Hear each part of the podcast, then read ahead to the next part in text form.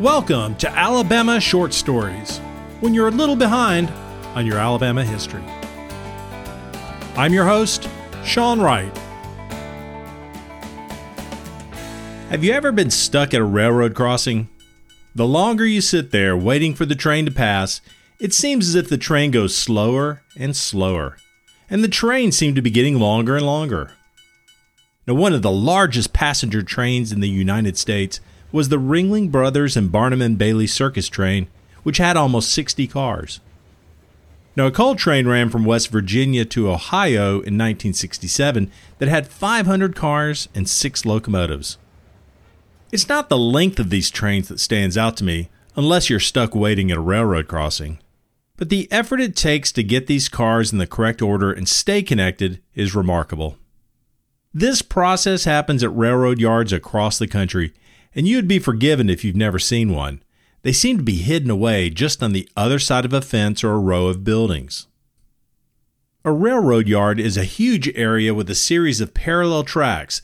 They're used to unload freight and sort and store cars waiting to be assembled into a train. Now, each of those cars needs to be connected by a linkage, such as a link and pin coupler. This was the original style used in North America. If you would look at the end of each of these early cars, you would have seen what looked to be a rectangular box with a slot in it. A link, imagine one piece of a large chain, would go in the slot, and a pin would be inserted from the top, securing that side of the link. The other side of the link would then be attached to the next car. A worker would stand between the cars as they came together, and he would insert the pin at just the right moment into the other hole, connecting the two cars. Now, my description may be hard to imagine, but know that this was a dangerous job. At the least, a worker would lose a finger or two, or maybe an entire hand because they did not get the pin in place at the right time. Some workers were crushed between two cars or would get dragged underneath. It still wasn't a great solution, even if you took out the gruesome injuries and deaths associated with the link and pin system. There was no nationwide standard design, which added time to linking up cars, and as cars increased in size, the link and pin system couldn't hold up. A better link was needed. Andrew Jackson Beard was born a slave on a plantation near Mount Pinson in Jefferson County in 1849. He gained his freedom when the Emancipation Proclamation was issued when he was 15 years old, and he married his wife Edie Beard when he was 16 years old. They would go on to have three children.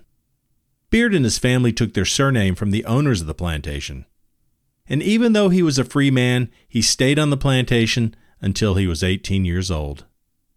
Beard was a farmer for the next five years, and after a difficult trip to Montgomery to sell 50 bushels of apples that took three weeks, Beard quit farming. It was just too labor intensive. Next, he became a millwright in St. Clair County, where he built and ran a flour mill. But even that couldn't satisfy a man like Andrew Beard. Even though he could not read or write, not even write his name, Beard had a mechanical mind and was constantly tinkering with the tools of his trade and finding ways to improve them. He wondered how he could improve on the common plow that he had worked with for so long.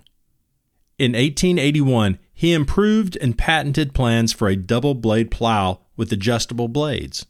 He sold the rights to his design for $4,000 just a few years later. Now, to put that into perspective, that would be like receiving over $100,000 today. In 1887, he sold the rights to an even more improved plow for $5,200. From slave to an inventor in a short 17 years was a remarkable feat. Not only did he patent his inventions, but he also made money from them, which is not always the case with inventors. In our season one story about Mary Anderson, inventor of the windshield wiper, she never made a dime from her invention. At the time of his second patent, Beard lived in the Woodlawn area of Birmingham and invested his newfound wealth into a profitable real estate business. Beard was not done inventing. He received two patents for rotary steam engines in 1890 and 1892 before turning his attention to improving the railroad industry. Word of Beard's mechanical abilities had spread, and he had started receiving offers of employment from competing companies. As I mentioned earlier, coupling rail cars was dangerous, and there was even mention that Beard was seriously injured and had lost a leg. I could not find proof of this, but I'm sure Beard saw enough injuries that he was moved to improve upon the coupling system. Beard designed what is called a knuckle coupler, also known as a Janney coupler. The Janney coupler, also pronounced as a Jenny coupler, was initially created in 1873 by Eli Janney, and improved versions of this style of coupler are in use to this day. Three of those improved versions of the Janney coupler were designed by Beard. His first patent was granted in 1897, and his improvement was that the couplers automatically locked. This was the first coupler that automatically locked in the United States. His coupler would connect with the existing Janney coupler and was cheaper to manufacture and fix if broken. The same year his patent was granted, the U.S. Congress passed the Federal Safety Appliance Act, making it illegal to operate any railroad car without automatic couplers. Timing is everything, as they say.